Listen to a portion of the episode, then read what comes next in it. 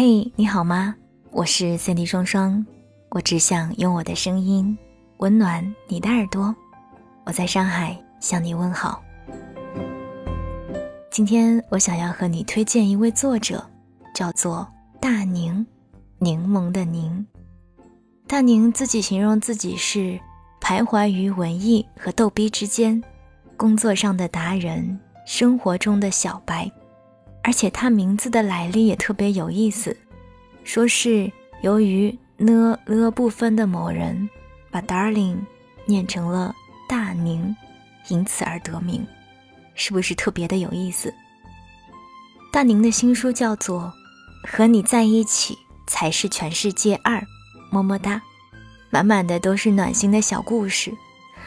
嗯，我觉得与其说是故事吧，不如说是一些。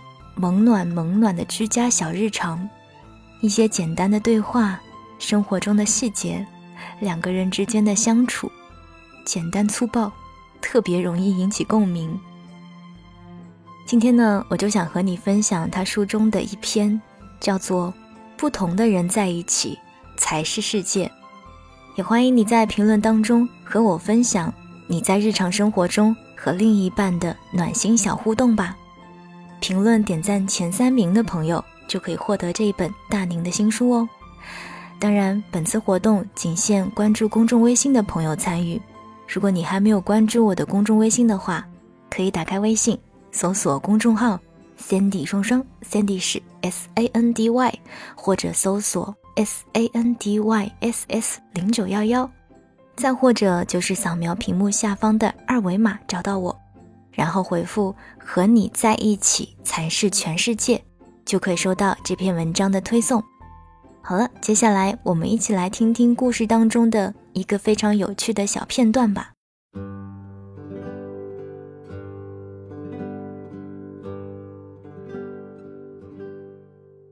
前两天有一位同事问我：“这次情人节你们收到老公送的花了吗？”我摇摇头说。我老公说了，情人节是给情人过的，老婆应该过老婆节。谁知道老婆节是什么鬼啊？难道是结婚纪念日吗？他这一天倒是年年都给我过。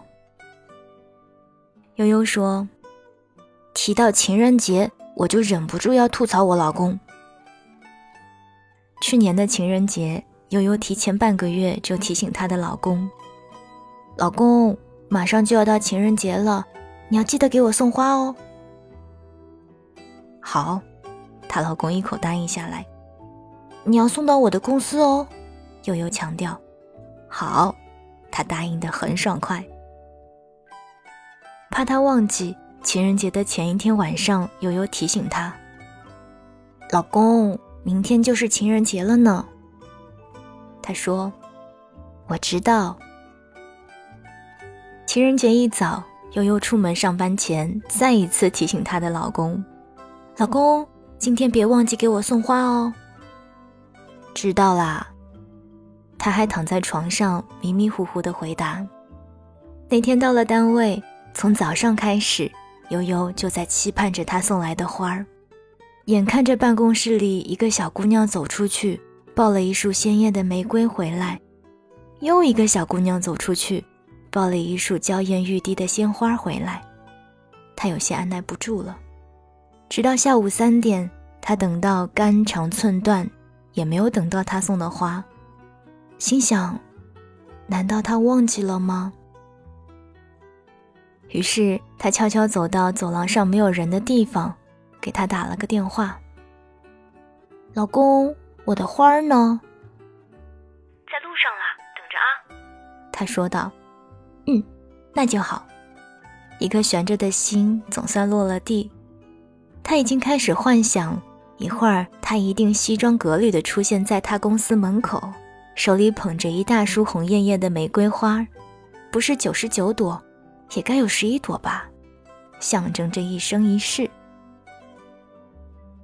越幻想越激动，越激动越期待，越期待越开心。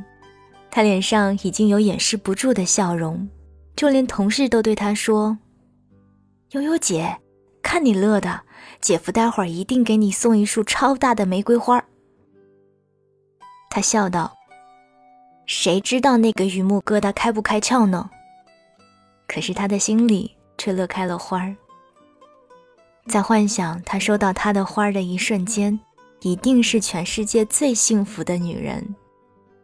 过了一会儿，听见门外有人喊：“悠悠，楼下有人找你。”悠悠内心狂喜，一定是他送花来了，于是狂奔着打开办公室的门冲了出去。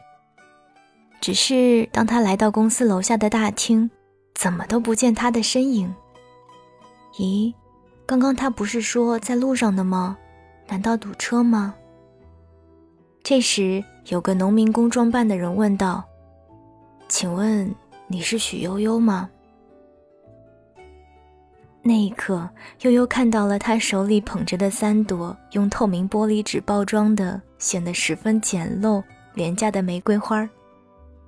有多期待，就有多失望。他此刻真想说。我不是。然而，这栋办公楼大概找不到第二个许悠悠了吧？他只好硬着头皮说：“我是。”那个人把花递到他手上，转身走了。悠悠说了一句“谢谢”，拿着这三朵玫瑰花，觉得十分烫手，内心充斥着巨大的失落。幻想有多美好，现实就有多残酷。想起公司的小姑娘们收到的都是包装精美的一大捧玫瑰花，再看看手里可怜兮兮的三朵玫瑰花，悠悠在那一瞬间真有想把它们扔进垃圾桶的冲动。虽然万分尴尬，但他还是把那三朵玫瑰花带进了办公室，并用玻璃瓶和水把它们好生养着。回家之后，他自然忘不了数落他。你知道我拿着花进办公室的时候有多丢脸吗？你就不能找一个好一点的花店买好一点的玫瑰花？不好意思啊，白天工作实在是太忙了。要是你不打电话给我，我差点都忘了。我那会儿外出有事，刚好路过一天桥，看到上面卖玫瑰花，只剩下最后三朵，我就全部买了下来，给了那个人跑路费。拜托他帮我送到你单位去。听到这里，悠悠的气消散了一大半。该怎么说他好呢？该说他不懂浪漫，不解风情吗？他工作那么忙，那么辛苦，不也是为了家庭生活更好吗？今年的情人节，他主动说：“我会给你惊喜。”弥补去年差一点忘记送花的过错。悠悠心想：难道这小子总算上道了？结果情人节的这一天，他收到一瓶护肤品，名字居然叫“梦中情人”。他又开始数落他：“你说说看，有梦中情人是自己媳妇儿的吗？”他笑道：“你就是啊。”你是梦中情人和媳妇二合一，他再一次无言以对。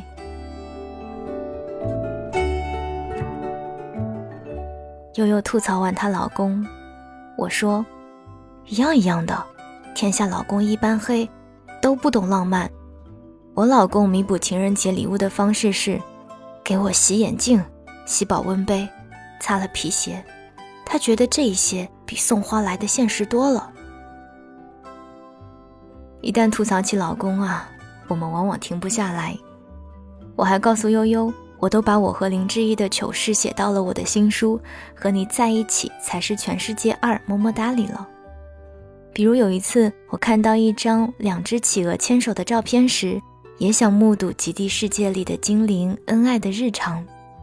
我把企鹅牵手的画面给林志毅看，你看多浪漫啊！他不以为然。我俩在冰岛手牵手也有这效果。喂，重点不在这里吧？我是说，南极很美，企鹅很萌，两只企鹅牵手又萌又有爱。我要是也能目睹这个画面，该多好啊！他说：“你那叫偷窥，侵犯了企鹅的隐私权。拜托，重点不在这里吧？我也想去南极，去很多美丽好玩的地方，你带我游遍全世界吧。好吧，只好我来给他划重点了。好啊，谁料他十分爽快地答应了。我还来不及抱着他说“我老公真好”，就听见他接着说：“我们明天就去买个地球仪。”还没结婚的女同事听我和悠悠吐槽老公，不解地问：“你们老公都很现实，你们俩却很浪漫，真的搞不懂你们怎么还能在一起呢？”我突然想起。以前我也问过林之一类似的问题，我对他说：“你说我们两个人有那么多不同的点，怎么会走到一起呢？”他说：“相同的人在一起只是平面，不同的人在一起才是世界。”是啊，总有那么一个人，我们并不一样，一个感性，一个理性。一个浪漫，一个现实，一个来自金星，一个来自火星。我们可以互相嫌弃，却不离不弃。愿你也可以遇见那么一个，嘴上说着嫌弃，却白首不离的人。